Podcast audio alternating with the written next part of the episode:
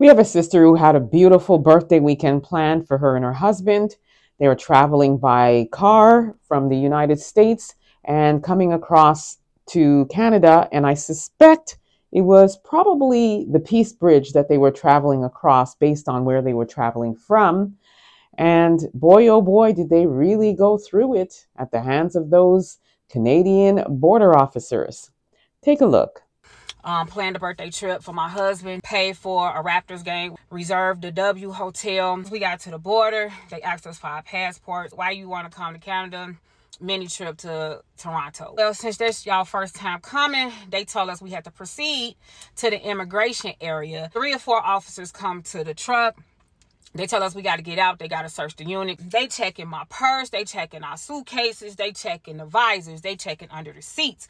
They checking his book bag. They checked the tires. They proceeded to tell us they need to do a background check. The Caucasian people coming in and out. They're greeting them. Happy New Year. Have a good day. Enjoy your trip. But with us, the only skin tone that's our color had to sit in the immigration office for over two and a half hours only for them to come back and tell us that they're going to deny his entry to Canada because he was on probation in 2004.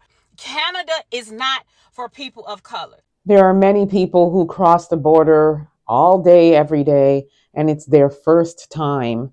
They do not have to go through what this sister and brother went through. And as the sister said, they were the only people that were black that went through this. And as you could hear in the video, she mentions that they were saying, have a great trip and, you know, merry or happy holidays. And um, that was to all them folks. But when it came to them, they were put through the ringer. And this is a very common occurrence that happens at the US Canada border and particularly Peace Bridge, which is why, based on what she's saying, I suspect it was the Peace Bridge which you come through downtown Buffalo to get across to Canada.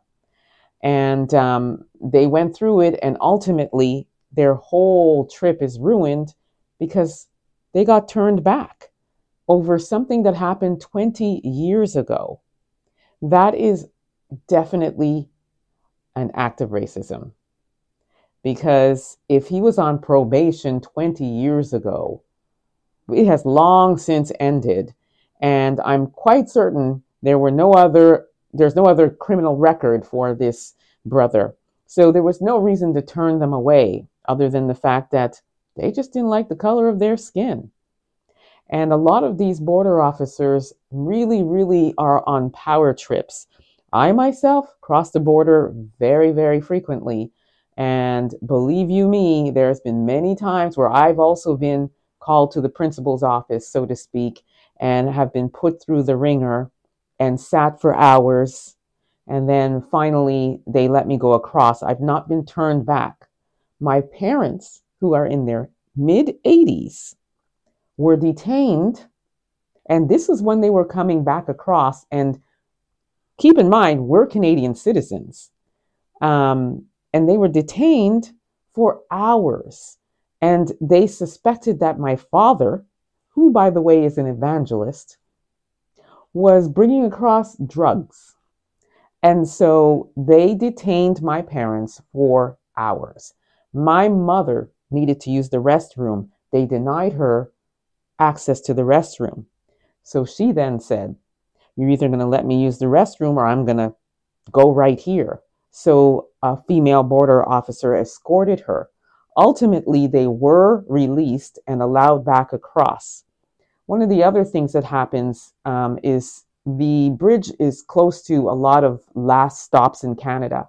And you can sometimes miss your stop and you end up at the border. So you have to turn around or you've got to like explain why you're you ended up at the border and that you, you're not really intending to go across. And that has happened to me. It's happened to my family members.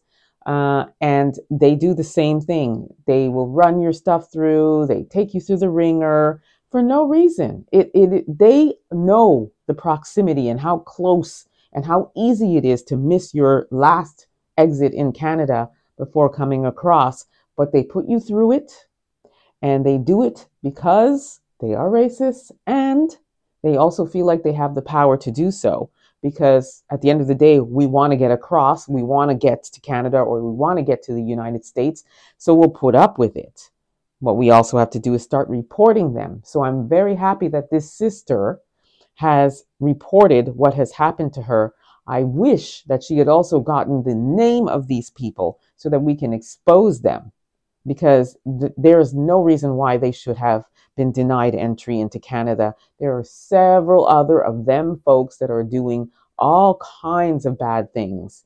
And instead of focusing on what's really going on and what really needs attention and what you, who you should really be putting through the ringer, they're spending time giving our folks grief. Do better, Border Patrol, border officers, Peace Bridge, Lewiston Bridge, Rainbow Bridge, Whirlpool Bridge. They all do it. But again, I suspect they came through the Peace Bridge, and those officers there are the worst. I appreciate this sister letting us know, and it is my pleasure to report it. Let me know what you all think about this. Was this an act of racism, or were they doing their job? Don't forget to like and subscribe. Also, download the African Diaspora News app. You can grab it at the Apple Store or the Google Store, and you'll have access to content you won't see here on YouTube, as well as what you see on YouTube. So you have the best of both worlds. You want to get that app, download it now. You will not regret it. Also, subscribe to my YouTube channel, EA Public Relations. Until next time, please be safe, everyone. Peace be.